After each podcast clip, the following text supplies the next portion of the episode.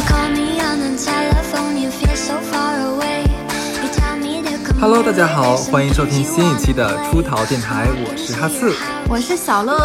我们的公众号是出逃 Studio，是的，出逃两个字是汉字，然后 Studio 的话是 S T U D I O，工作室的意思。我可能我们这个电台最一本正经的时候就是打广告，真的。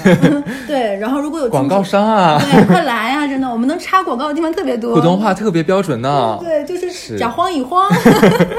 对，我们会在公众号上不定期放一些 Vlog，然后还有一些我们往期下架的，或者说是我们根本没有在像 FM 里面披露的一些东西，有一。些口误、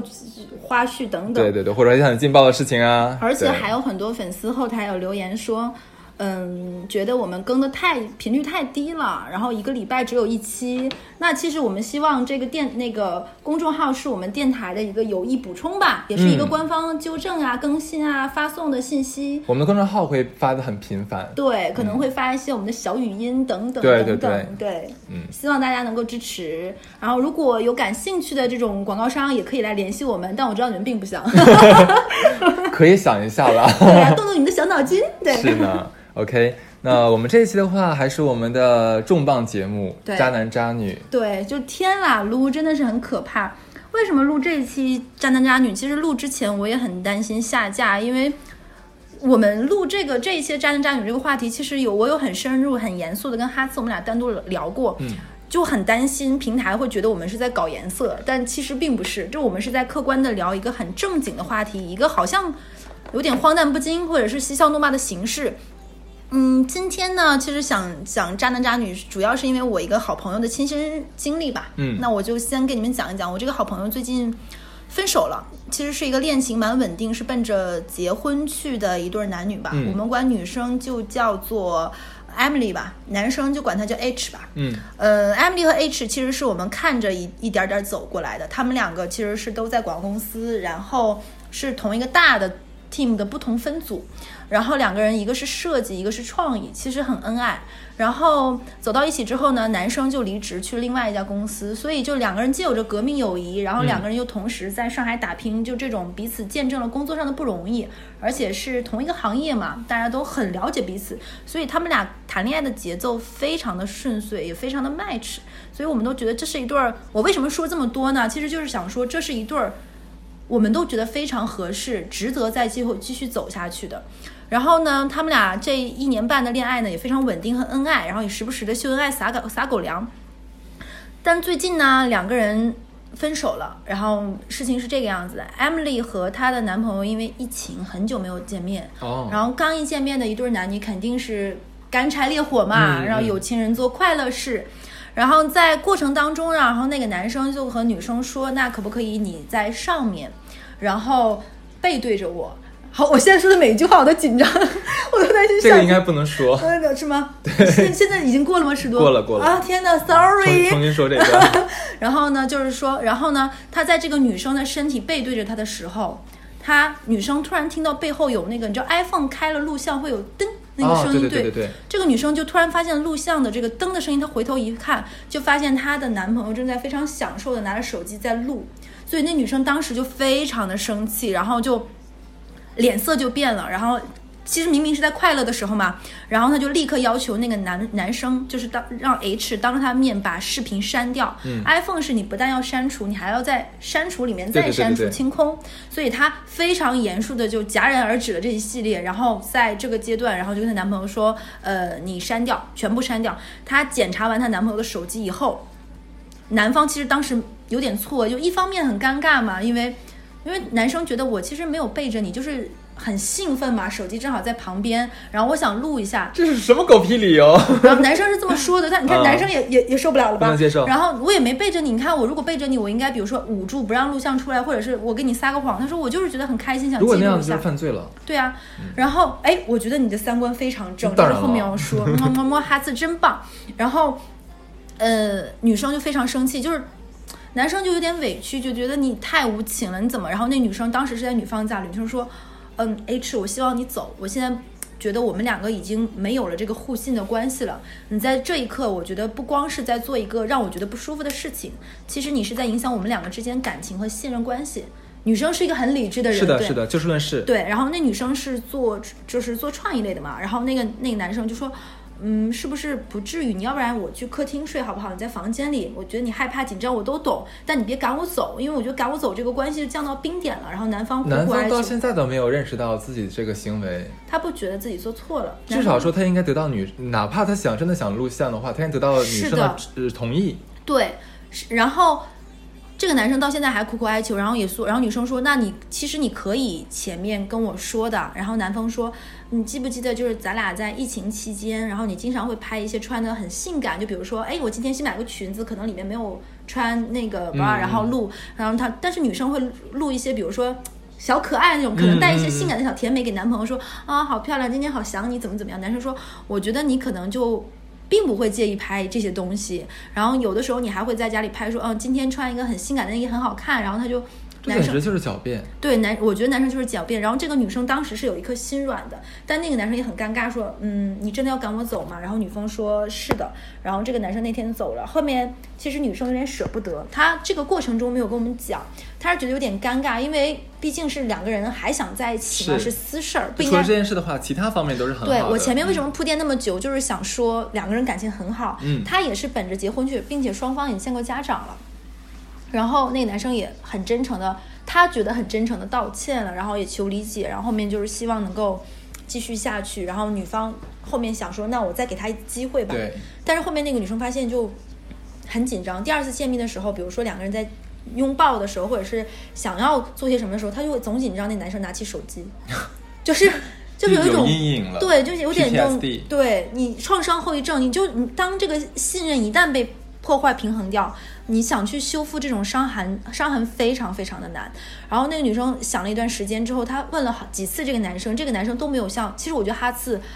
虽然很多听电台的朋友们攻击哈斯各种包容，觉得刚才哈斯表现三观非常正，就是嗯这个男生没有一次是真正的回答说。我这件事情我是做错了，我不给自己找任何借口，就是不对。这个男生每次都要给自己一段剖析，你知道吗？嗯就是嗯我就是因为怎么怎么样，我以为你会怎么样，不会怎么怎么样，所以这么做了。我没想到你这么生气，反倒把自己置于一个有点委屈的一方，所以这女生就觉得。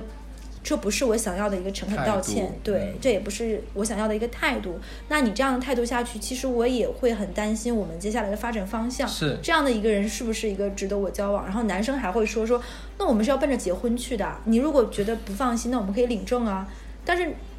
这个女生就是艾米又跟我讲说，那结婚就是终点嘛，结婚有一天可能也会，对不对？对对对，当然不愉快，那这个会不会成为他威胁我的证据等等等等？那这这个信任平衡打破了，你后面就会就完了，就是连锁反应，就是链条。这个女生就会觉得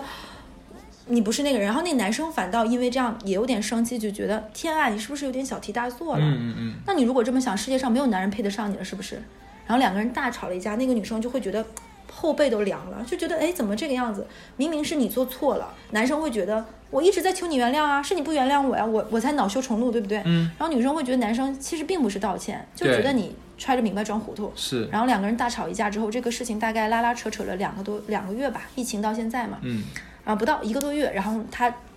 跟我说这件事情的时候，他已经心里是笃定要分手的，嗯因为他是如果不分手不会跟我们讲，因为这也破坏她男朋友在我们心目中的形象嘛。嗯他也是个非常谨慎的人，而且以前我们其实是甲乙方，嗯，那现在成成为了朋友。那他跟我讲这件事情，他说我跟你说 H 的这件事情，可能你们后面也会有一些项目的对接等等等等。我不希望因为这件事情破坏 H 在你心目中的专业度。嗯他还是一个非常厉害的设计。嗯嗯，我只是跟他完完成了这段关系，然后我们两个是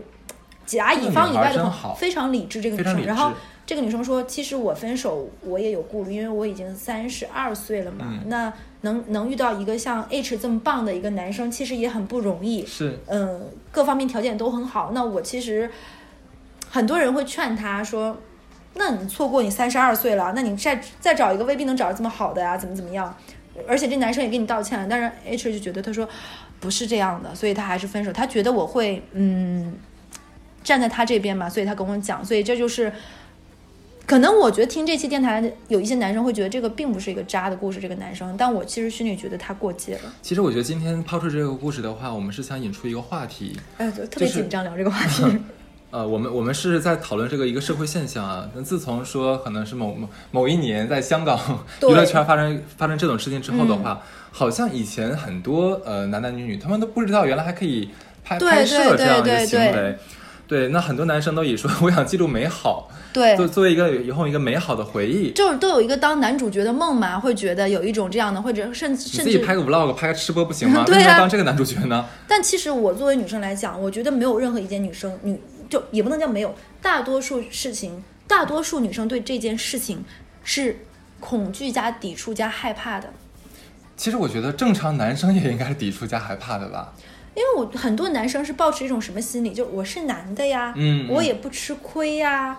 他会这么想吗？有一些男生是会这么想，因为在做这期的时候，我也去问过一些男生，你知道吗？他们确实是有，包括这个 H 后面听说 Emily 跟我讲这件事情，他有跟我说说，我知道 Emily 肯定会跟你讲，他心里是把你当朋友的，但我觉得那个你也认识我这么久了，小乐，你你应该知道我是一个什么样的人。就很多男生会拿这句话当开场白，你觉得我是那样的人吗？就算有一天我们分手了，你觉得我会拿这件事情要挟他，或者是我会 PO 到某一些网站上吗？我肯定不会呀、没有人知道，然后因为他没有发生。对啊，然后我说我说不是这个样子，我说就算你没有删这个东西，一直存在你那个里面，你觉得你是记段记录了一段美好，但对于女生而言，这就是一个隐隐不安的定时炸弹。当然，对，就甚至于哪天可能你的 iCloud 被盗掉，或者是你的百度网盘被盗掉，对，这样的故事没有不是没有发生过，那么多好莱坞的一线女明星是不是都有发生过这样的一个事情？是的。那其实去年有一个韩剧，我不知道你看没看过，很火，叫做那个《敏感一点又何妨》，你有没有听说过？嗯，不知道，你可以讲讲。它讲的就是，嗯，因为你知道韩国是一个这类事件频发的一个，哦，韩国好像是全世界就是偷拍事件是最多的对对一个国家。对对对，嗯嗯，韩国基本上你会在很多地方发现摄像头，嗯韩国的很多公司里面的厕所、嗯，商场里面的试衣间，甚至一些公共环境里面的都会有。还有更可怕的事情，在女生的工位下面是的，都有。对，所以说韩国我觉得是这方面已经到了一种非常。有点，我就有点病有点病病态了对，所以说我觉得在韩国，但是韩国有很多电视剧和电影还很能反反映当下的这种真实的社会是是问题，它也是两面性来看嘛。这个敏点敏敏感一点又何妨的电视剧，它其实讲的就是真实的韩国发生的一些事情，比如说职场上的性骚扰，因为韩国的有一些饭局要求这种新人必须敬老板酒呀，陪老板唱歌呀，甚至等等，甚至我之前在某一期也讲过，有一些韩企在国国内甚至也敢说让客户跪跪着，对对对这种事情，所以里面有一期就是讲男生为什么会想说跟女生拍这样的这种亲密的视频，有一些男生会说想一个是一个人的时候看一看，可以缓解一下思念，然后啊，能帮帮忙啊！然后对，这真的，我那个 H 也说过一样的话，跟那个 Emily，还有一些男生说会觉得好奇，两个人一起看这个会不会更加的 happy，会更加的这种就是 亢奋。然后还有一些是觉得，就是如果这只是小情侣之间情绪，他会觉得有些男生可能会觉得，哎，我已经很礼貌了，我是想征得你的同意，在一个安全有保障的情况下录制一些视频，可能也无可无可厚非。然后甚至有一些男生会为了让女生去拍这样的东西，产软磨硬泡啊，各种套路啊，还会给女生灌输一个观点：你如果不拍，就是不爱我；你不拍，我们就分手。我觉得就是反过来说，女孩说：“那我现在就是不想拍，你要拍的话就是不爱我，那你要拍的话就分手，。是的，嗯我觉得这是一种道德绑架。然后很多女生就，尤其是那电视剧也演，就敏感一点又何妨？我觉得推荐大家后面去看一两期。有一些人觉得这个电视剧拍的有点太太左太极端，但我觉得如果一些女生，我觉得你看完这个，我觉得你可以想一下，敏感一点又何妨呢？嗯你可以把自己的道德防线放高一点，好好保护自己。其实这点真的很重要。我觉得不管是男朋友也好，嗯也好，还或者说是工朋友，作上哪怕的对是兄弟姐妹，甚至说自己的亲人也好，任何人他的做所做的事情违背了你的意愿，嗯同时你觉得这个东西有可能是成为你日后啊，哪怕当下的一个隐患的话，嗯，都不要接受，不要听他们的巧言令色跟你讲说，我我是爱你的呀，咱俩关系这么好，你怕什么呀？都是屁话。之前韩国就是有做过一个调查，就是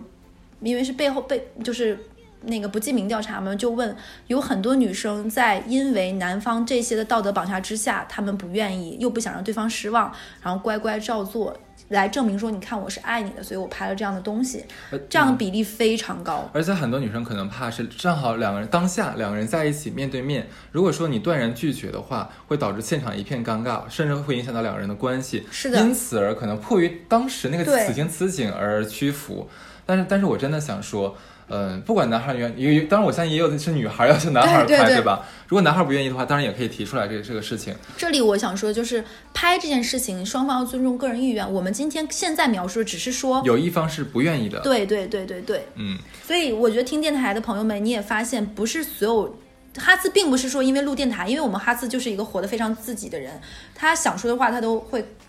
正常的表达，不会为了听众的意愿说我在给自己装白脸，所以说现在说不拍。因为我没拍过。对呀、所以请大家想想看，如果你的另一半要求你拍这样的东西的时候，请你也想清楚，不是所有男生，不是像他们讲的那样哦，男生都想拍，男生都要拍，请你自己把自己那根弦绷住。对，同时也要提醒男男性同胞，当然有些女生她们也愿意拍，我们也要为了保护自己的安全的话，也要拒绝。是的，对，这个东西是真的是一把双刃剑。就我之前因为艾米丽这件事情，我在录这期电台的时候，也有跟别的女生聊过，然后她说她男朋友提出过这样的要求，就觉得，因为他们两个是异地恋，准确说叫异国恋，嗯，一个在国内，一个在国外，然后男生就以这种异地恋太辛苦为由，想要跟女生进行一些比较 sexy 的视频等等，嗯然后女方就很严肃的说，我不想拍，我觉得很羞耻，我觉得如果你一直逼我拍这个东西，就是不尊重我，嗯，然后男生就会觉得，嗯，你说的对，我、嗯。我觉得我只是提了一个很兴奋的想法，嗯。我也尊重你的意愿，所以没拍。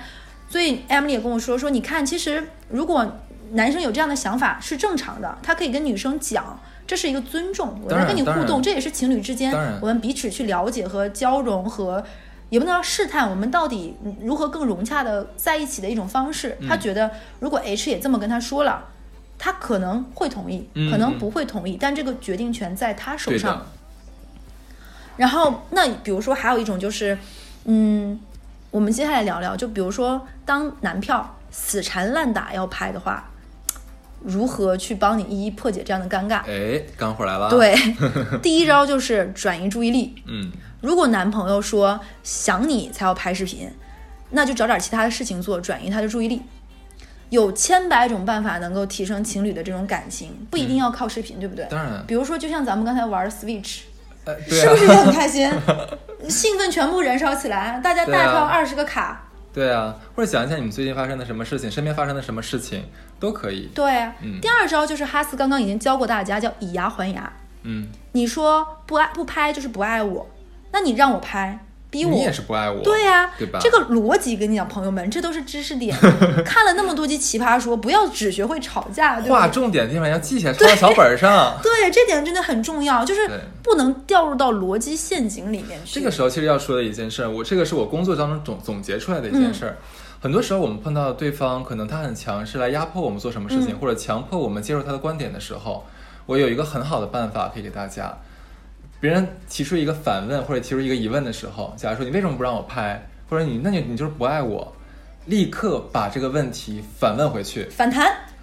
他问一句，你反一句。举个例子啊，假如说、小乐你为什么不爱我？你怎么知道我为什么不爱你？你我怎么不爱你了？那你爱我吗？那那我就觉得说你不拍这个东西就是不爱我呀。那你让我拍你，就是不爱我呀。嗯我觉得你，那你这样不岂不是无理取闹吗？那我觉得你这么问我，你就是在无理取闹呀。对啊，这样子，就是这是一种缠绕式的这，对这样的话，一般来讲的话，我们可以削弱对方的很多意图，对对吧？对方也会知道，哎，你是个狠角色，那我好像用我的这个传统的方法，一般对傻白甜的这种方法，对你好像不太好用，是的。对吧？那他可能会想想想其他的方法了，所以这一招如果你碰到的话，可以用我们现在教你的这个，嗯，我觉得可能有很多听电台的朋友们觉得，哎，都我们两个人是两情相悦的情侣，是不是不应该这么的耍小聪明、耍手段？我觉得这不是耍小聪明、耍手段，那你是不会保护自己，那你是真的蠢，对，所以说我觉得这个也不能叫以牙还牙吧，其实就是一种周旋。周旋，我觉得是一种斡旋，对，是对是一种能力，就是不要被对方的这种所谓的降维打击，或者是这种嗯扫射范围，然后你就真的被他你说裹特别好。就是这个降维打击，因为我呃，至少我们做了很多期这个渣男渣女了，我们碰到的是很多男，就是所谓的渣男和渣女，他们可能在情商或者说是在这个爱商上面是相对来说比较高段位的。那么他如果碰到一个可能不及自己的人的话，他就会来降维打击，是用他这些年所摸摸索摸爬滚打积累的经验，还有自己的聪明才智，全都用到你的身上。这个时候，你一旦发现这个苗头，那么你一定要有一个反击，是的，一是给对方一个震慑，第二的话要告诉对方，就是说，呃，如果说你想跟我继续的话，我不是你想象中那么好摆布的人，嗯你要好好考虑清楚。第三点的话，也是给自己一个警醒，你碰到这这样的人，他已经开始对你进行这样降维打击的时候，你是否还要继续这段关系？是的，嗯这就是我们要教的第三招，就是及时止损。嗯，就是顾名思义，什么叫及时止损？一段恋情如果觉得不应该到此为止了，你不要再延续，那就分手。嗯，如果你的男男票不惜用比如说暴力啊、分手等手段来威胁你，我觉得这就是一个你看清他这种虎狼真面目的一个时候。嗯，这个我其实并不是说站在女生立场，如果女生这么反要挟男生，就像你之前讲那个故事一样，嗯已经女生无限制的羞辱自己的老公了，是是是甚至于什么戴绿帽子等等，那干嘛不离婚呢？我觉得不要死要面子活受罪，要一个所谓的表面的光鲜等等等等，或者是怎么样的，该分手就分手，如果超出范围了，打你了。动手了，该报警就要报警。是对，就永远不要给这种人复合的机会。很多呃女生在碰到家暴这个环境的时候，她们是不想报警的，因为她们觉得说一旦官方介入的话，那我们这个关系就存在不了了。对，而且她会觉得官方一介入男老公就要被拘留，那完蛋了，我们这个感情就。但其实好像不是这样子的，是的。因为其实民警大多数时间他不是在以这个行政手段来来压迫各个这个市民的，他更多的是帮你调节。是的，对，那其实这个时候，假如说你俩现在已经出现不可调和的，像家庭暴力啊，或者说是争吵的不可开交的时候，如果有个第三方，他有一定的公信力，然后他来帮你们做两个呃两方的一个调节，一个一个枢纽的话，嗯。那其实我觉得也未尝不是一个很好的这个一个一个一个方法，而且我相信警察的威慑力大概率还是应该会威慑威慑到你的这个家暴男朋友或家暴的老公的。但如果两个人只是小情绪拍拍打打哦，这不叫家暴这个不要这个就是浪费警力了对，就是不要，就是妨碍，就是妨碍这种司法公正以及社会秩序。对对对如果对方你觉得明确，比如说他拿了武器，或者是说已经让你觉得人身受到威胁的的时候，这个时候要及时的保护自己。嗯，那我们前面说的这么多呢，其实都是在有一方不想拍的时候。嗯，那我们接下来就讲讲一讲，如果说其实你也想拍，我可以再加一条吗？可以啊，可以我忽然想，come 到 on，的宝贝儿。就是呃，其实刚最早的时候我们也提到过，我们可能会碰到一些像身边的亲人或者说是朋友，他们也会对我们提出一些无理的无理的要求。对，那如果说你你你拒你拒绝的话，一是你可能觉得哎抹不开面子，第二的话他可能会跟你讲说，哎，我是你哥哎，或者我是你叔叔啊，我是你伯伯之类的，你你怎么会这么想我呢？嗯对吧？那那你这个时候就不要考虑说是不是有亲属关系这一层，嗯，一旦这个人做出了你觉得对你产生了人身威胁，或者说是未来等等长远影响的事情的话，即使说他没有做这件事情，嗯但在你心里埋下了一个不安的种子，会让你之后的话都会有像刚才讲 PTSD，就是是什么创伤后遗症，的话，你都要当下立刻拒绝，或者说是。短时间不要再见他了，嗯或者说是把这件事情跟你的家人讲，呃，不跟你的像长辈嗯讲讲，或者跟你的朋友讲讲，至少要身边找一个能够在你遇到困难的时候知道这件事，并且能保护你的人。对，我觉得可能因为小乐这么多年，其实非常感谢爸妈，就是很疼爱我，嗯朋友们也很照顾。除了在我前任这件事情上吃了点亏，大多数人生是非常顺遂的。说实话，嗯我很感激很多人。但是有的时候我看电视上，比如说前一段时间很火那个电视剧《安安家》，嗯里面就是气到我没有办法看。我觉得怎么社会上有这样的妈，就是像樊胜美这样的妈，我都没有。看那个时候我特别担心，就在呃一部剧一部一部剧播完的时候，最后说本片以真实事件改编，哇，那我的心都会碎掉。然后我就跟我一个关系还不错的朋友聊天，他说，其实，在他们老家那边的农村很多是这个样子的。嗯然后我那种就，我说我能说什么呢？我说我只能很感谢我的爸妈这么多年很疼我，就就是没有办法的事情。所以说，并不要因为家里人如果他们跟你提了让你觉得已经超过你负荷能力的这样的事情，你也要懂得说拒绝。嗯，不要无限制的掏空自己的精力、财力、能力，先要说自己生存生存为本吧，对，嗯并不是每个人都像安家里面那个女主角那样那么能赚钱，你嗯掏空自己还能从头再来。是，那就刚才哈次插完那一段，我们在想说，如果想拍，怎么能降低风险？其实我是尊重每一个人的各种选择的，你可以不拍，你可以拍，但是前提是你要发自于自己本心。是的，我们前面逼逼赖赖这么多，可能就是想说，如果你不想拍，你要怎么办？嗯我们是想说，听电台的朋友们不光听个乐子吧，嗯嗯也是想分享一个这个东西，你也自己能够醒一醒。是的，嗯，还有就是说，如果不想拍，怎么降低风险？嗯，其实只要你干这件事情，我觉得吧，这就是有风 对险。它就不是零风险的，这这是我心里话。对不拍就是唯一的零风险。但是呢，如果有些女生她想有这种，就真是喜欢，对不对？好这口，有这种小情绪，想排着自己以后留下来看，那你怎么？我我个人觉得一些小聪明，因为我本身是学信安这一块儿的，嗯，呃，如果你真的很想，一我觉得是露脸就不露身体，露身体啊就不露脸。那如果让我选择的话，我觉得还是露身体，不要露脸。露脸还是太危险了。对你只选择露一部分，对这是一个建议。其次呢，如果是你想拍，嗯，你就要用自己的手机。哎，对，如果你同意别人拍，你也要求用自己的手机，这个东西就保存在自己这这里，是不是相对而言就更安全一点？嗯，还有吗？因为还有一点就是，嗯，我想说的就是，你要明白一个道理，你拿你手机的拍，如果泄露了，这个风险你也要自己承担，嗯你要为自己负责，嗯，还有一点的话是，如果你真的想拍的话，在你自己的家里拍，是的不，要在宾馆或者说是男方不不或者就是另一方的家里面拍。即使说你觉得啊，我们认识很久了，我们在一起很很很很长时间了，可是这个人他具体是个什么鸟变的，嗯。你不要跟我说你百分之一百知道，是的，有可能有些人就一念之差，是的，今天跟你吵架生气了，然后对对对就想报复你一下，是的，那怎么办？而且还想提醒说，因为现在手机你也知道都太智能了，像大家一直用 iPhone 嘛、嗯。i p h o n e 如果你老手机换手机，新手机是实时可以备份的，你上一个手机就卖掉等等，对，就不要再发现香港很有名的那个事情。你修手机啊、备份材料的时候，包括你的云端网盘等等，都一定要注意，因为在这样一个信息高速发达的社会的话，谁都没有办法保证。就像我说的，你拍就不是零风险听起，来的话只能买一个摄像机了，摄像机不能联对，网，没有 WiFi 的那种，对 对，吧？反正录还是个卡带。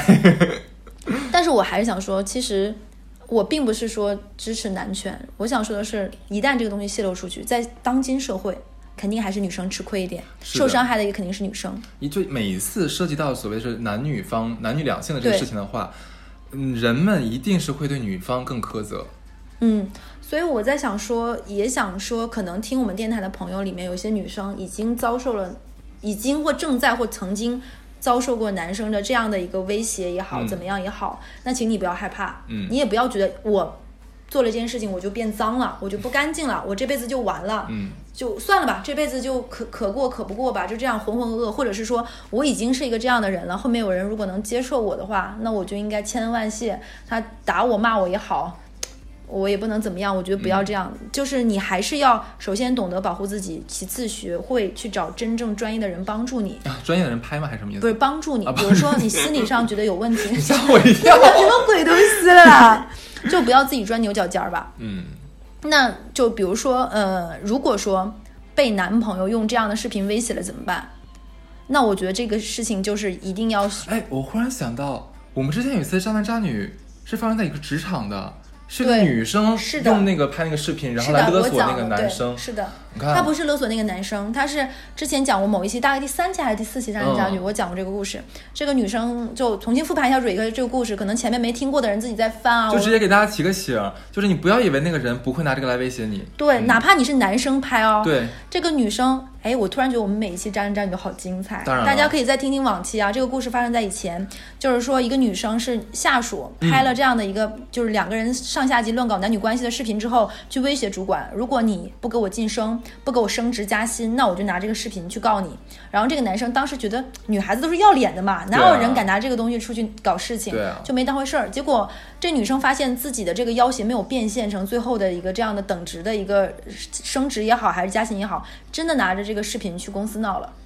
然后人尽皆知。对然后这个真的把那个视频给给一个高管看了。对啊，大声公放放给所有人看啊，就是。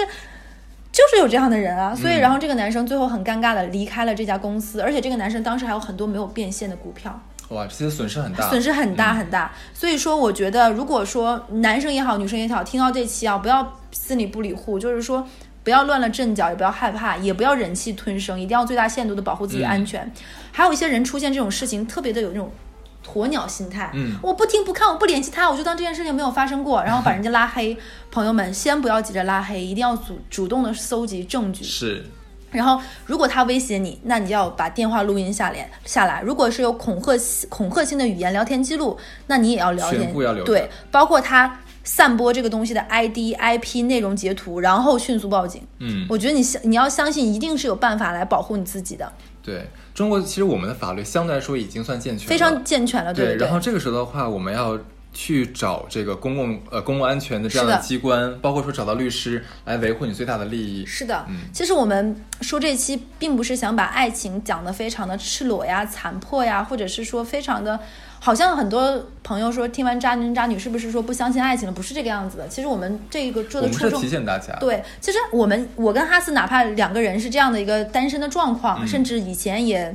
有过不愉快的感情经历，但是我们还是相信爱情中是有很多很美好的一面的。嗯，但是你无论多爱对方，都不要去做降低底线、违背了自己真实意愿的事情，因为哪怕有一天不爱了，这些委曲求全都可能变成伤害你的一把利刃吧。嗯都会伤害到你。而且我也希望，就是如果一段感情哪怕最后结束了，可能是不愉快的，可能是比如说因为双方父母因为个人的原因，甚至是明星最常说的那种。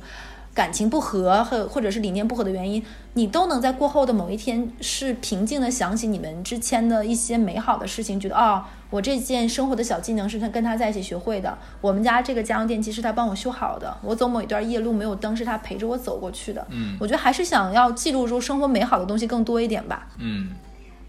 那我这一期的这个故事就讲完了，嗯，哇，其实这一期的话，我觉得咱俩好像满满的正能量对对对，很不像我们的风格。是的，因为每个人就是都值得被温柔对待嘛，嗯，嗯，不过我跟你讲，就是说一提到这个拍拍这种视频、拍这种照片的时候，就我首先我个人是很排斥的。然后的，但是的确不得不承认是现在已经不是说咱们国家一个问题，是全球都有这个是的，这种爱好问题。奇奇怪怪的癖好，对，但凡的话，你们如果如果是像很多年轻的小男孩、小女孩们会上一些啊网站，对不对？你们如果说呃不怕自己有一天自己曾经拍的视频传到网，传到网上去，让所有人都看到，还是免费的，那个还不花钱的，那你们可以去做这件事情。嗯很多人会想给自己一个狡辩说：“哎呀，那这就是个小情趣嘛，那我拍下又何妨？你怎么知道就会流出去呢？我们俩感情好的不得了。”哎呦，我我求求你了！未来的人生路真的很长，你每时每刻都我跟你讲，要为你的很多人都行觉得身边我甚至我身边人都就问我说，就是嗯，我觉得我们俩之间感情很好，只是最近感情不好了。但是我觉得我们分开的话，离婚或者是分手的话，应该会好聚好散，好聚当朋友吧。我说你可不要开玩笑了，如果两人到了离婚这一步，如果像对簿公堂了，不要跟我讲你以前有多么恩爱，多么怎么怎么样一定是，撕破脸，一定是撕破脸，对方一定会拿出所有能攻击你的事情来攻击你。所以说，如果说你们有这个视频的话，那你想想，这不是最好最好？你你亲手把刀递到了人家手里吗？是的，对吧？所以说，我觉得，嗯，爱好可以有很多，对但是一一旦你知道这件事情是极有可能给你的人生后面盖上一层布，让你再也明亮不起来的这种事情的话，我们没有必要是没有困难创造困难上。对，就刚才呃，我觉得很棒。哈次有记得我们之前讲过一期，是一个男生的仕途被一个女生被视频亲手毁掉了。对的，其实那个男生到现在都没有站起来，因为这件事情，你要知道，整个金融圈是非常我隐小的。约记得他应该是个高管吧？对，他是一个非常有前途的高管，而且那家公司是一个上市的筹备期。嗯如果说那个公司顺势顺顺利上利顺顺势啊 顺利上市了顺。利上市的话，这个男生三年之内，因为股票它会有一个那个什么期嘛，行前期。行前期之后他过的话，那个男生手里股票大概值五百五百万左右。对，因为他也在那个公司整个的筹备期，包括上市，包括很多他们去在做 IPO 运作的一些东西，他都全、嗯全情参参与。那是他我我保守预估的一个股票价格。嗯他在那之前走是完全没有办法变现的。嗯，他走了大概不到两三个月，这个公司上市了。哎呦天哪！其实真的很遗憾，就是不要以为就是这种事情吃亏的只在女生，当真的拿起这把剑攻击时攻击那个人的时候，我们不能说这个社会是它有多么的阴暗，是的但是我要告诉你，这个社会它就是有阳光的一面，它有夜晚的一面。对，而且你要为你做的事情负责，我觉得这一定要记得。嗯，很多人就就就像咱俩刚才讲的，很多人很多女孩子也好，或者男生也好，女孩想说，哎呀，我他很爱我的，他已经对我很好的，他一定不会做出这样的事情的。男生想说，哎呀，女生都要脸的，女生肯定不想张扬的，没有这一说我的。我以前很喜欢一个作作者的一句话，但我记不住原话。他说：“每个事情你不要在这个事这个地方来看，任何一个历史上的事情和一个时刻，你要把这个时间轴拉长。嗯，历史上的魅力就在于你在后面很久以后以后再看这件事情，这件事情晕染晕染着在这个时间轴上的这个时期，你再去看才是它的魅力。所以说，同样就比如说你当下拍视拍视频，你觉得很爽，对不对？是。但你再过十年之后，你再看，你就觉得自己是个傻叉。对啊，你说你说女孩子如果在谈恋爱的时候拍了视频，我如果是我的话，我好担心我在假如我二十岁拍的视频，我三十岁结婚的时候，万一在婚礼现场有人把这个放出来，可怎么办啊？多危险，多可怕、啊！我我我说实话，我觉得不是没有这种报复性人格的人能干出这种事情。呃，呃咱们再再再再写丑恶一点，你说这个男的假如跟你在一起的时候他 OK 的，但是你俩分手之后呢，他可能忽然变穷了或者变怎么样了我，有人想买这个视频，五块钱 买来了，在你的婚礼上播了，怎么办？你说说吧。我有一个好朋友，他是怎么分手的？那他没有，他也分手，但是他的男朋友嗯的前女友，呃，就说你不要跟这个男生在一起了，我们管这个男生叫做 J J 吧，就你不要跟 J J 在一起了。你知道 J J 当年跟我在一起的时候，跟我拍过很多视频，前女友找上门来跟现女友说，你看啊，这是我跟 J J 当年拍的视频。天哪！然后造成了现女友心里非常大的伤害。现女友有很长一段时间是不能跟男朋友做任何亲昵动作的，因为她说她犯恶心她说她一一一想跟那男生抱在一起或怎么样，就想到了她前女友给她看的那些东西之后，她说她她觉得。我不是他的唯一了，我不是他的珍宝。他想跟我说这些情情爱爱的话呀，跟我在一起，其实他都跟别人做过。因为很多女生都觉得我是你的唯一，我跟别人就不一样，你只对我这个样子。但是等他看到了那些东西之后，会发现你对谁都这样，这些宝贝儿啊、天使啊、只爱你啊、你什么什么的话，你跟谁都说过。所以这个东西，你以为伤害只是你一个人吗？这个东西可能伤害很多人。所以我们做这些的话，也不想说站在站在什么制高点上说，你都这个东西就不能拍，你拍了就不行。没有，多想想你真的喜欢拍的话可以拍，但是但是你一定要我以为你要说发给我，然 后什么鬼？谁要看？脏死了！如果说你要拍的话，你要做好心理准备，对未来面对最可怕的事情发生的这个心理准备，嗯不要到时候真的发生了再说啊，怎么会发生这种事情？我没有想到哎。其实微博上很多这样的求助，你知道吗？真的吗有很多那种国外留学生的那种账号，就是说我坐标枫叶国，坐标霓虹国，然后怎么怎么样，这个事情怎么办？在国外有没有司法求助的途径？嗯等等等等，然后遭受了人身威胁，就是。你不要以为这些事情离你很远，我真的是听完了那个 Emily 的故事，我觉得这种事情就发生在身边。其实，所幸 Emily 她是一个非常三观很正的女生，也很懂得保护自己。所幸她也遇到的非一个大奸大恶之人，所以我觉得每个人听我们电台，我们更多的是说这个故事虽然现在跟你有一点距离，但由此及彼吧。而且我很害怕是一些非常理性、有逻辑感的女生。如果说她们碰到这种事情的时候，她会有用一条理由来驳斥我们说：“哎呀，这种事情发生的概率可能只有百分之十嘛，怎么样，很少的呀概率。论学得很好哈，那我要？告诉你，如果摊到你头上的话，这件事发生的概率叫百分之一百。对，而且就就像墨菲定律一样，这个坏事儿总是来的又急又寸又突然。对，OK，那这一期的话，就差不多到这。哎，我觉得这是我们寓教于乐的一期渣男渣女，是就是讲了一个真实的案例，然后说一说这种嗯一个这样的现象况。对，嗯其实我也希望听这个电台的朋友们，如果有一些。人是男男男生朋男生同胞吧，嗯你有嗯这样的一个爱好，我觉得不妨你再多想一步吧，嗯谨慎一点。然后，如果你是女生，你的男朋友也提出过这样的一些要求，我觉得你在答应之前 也多想一下，对，嗯给自己多留一些思考的空间，大脑不用就会平滑的，对，褶皱就会变少，你知道吧？是，那这期差不多。嗯，最后再打一波广告，对，我我觉得我我现在很引 joy 广告这个环节，就 那不如你来不吧。，因为因为最开始如果一直有听我们电台的朋友会发现，我们电台最开始还有一段小口播，对不对？就是那个生活没那么复杂，种啥都能得瓜，用我万种风请情。你一期一会。但是也有朋友可能会问，为啥这东西就没有了？是不是？那个哈斯，我采访你一下，为啥这段口播没有了？呃，一呢是真的懒，第二呢，第二呢就是说我们其实呃当时是没有做好这个片头，对。对，然后想说后面的话是不是有可能说再录找人帮我们录一个片头，对，一个就像康熙来了那种一个呃，经典的小康熙帽来啦那种，所以说，如果有这方面的建议，如果好点子的朋友，也可以在我们的哎。广告来了，在我们的微信公众号“出逃 Studio” 上面留言，然后跟我们说你们的一些想法建议。那我们这样的一个公众号呢，你可以搜搜索，呃，好累，我感觉我搜索，我现在很很很佩服什么马东啊、华少啊，他们为什么可以把广告打得那么好，你知道吗？嗯就一到这种，主要可能是对我跟你讲，人家说话是赚钱的，咱俩说话是免费的，不赚钱，当然会打打打那什么了。咱俩不但不赚钱，还要浪费很多水。对，如果说大家能给我们提供比较好的点子，一旦采被我们采用的话，我们会寄出一份小礼品。是的，这个小礼品是啥呢？还没想好。对，然后“出逃”两个字就跟我们现在官方平台名字一样，后面是 stu- studio，、对然后我们也有自己的客服，然后会在我们的后台留言等等，所以说欢迎大家，我们的那个微信公众号会更新的更频繁，虽然内容上可能有些划水，哎，我们是以量取胜。对对对，我们用量大量贼大。OK，那这期这样子吧，好，拜拜，拜拜。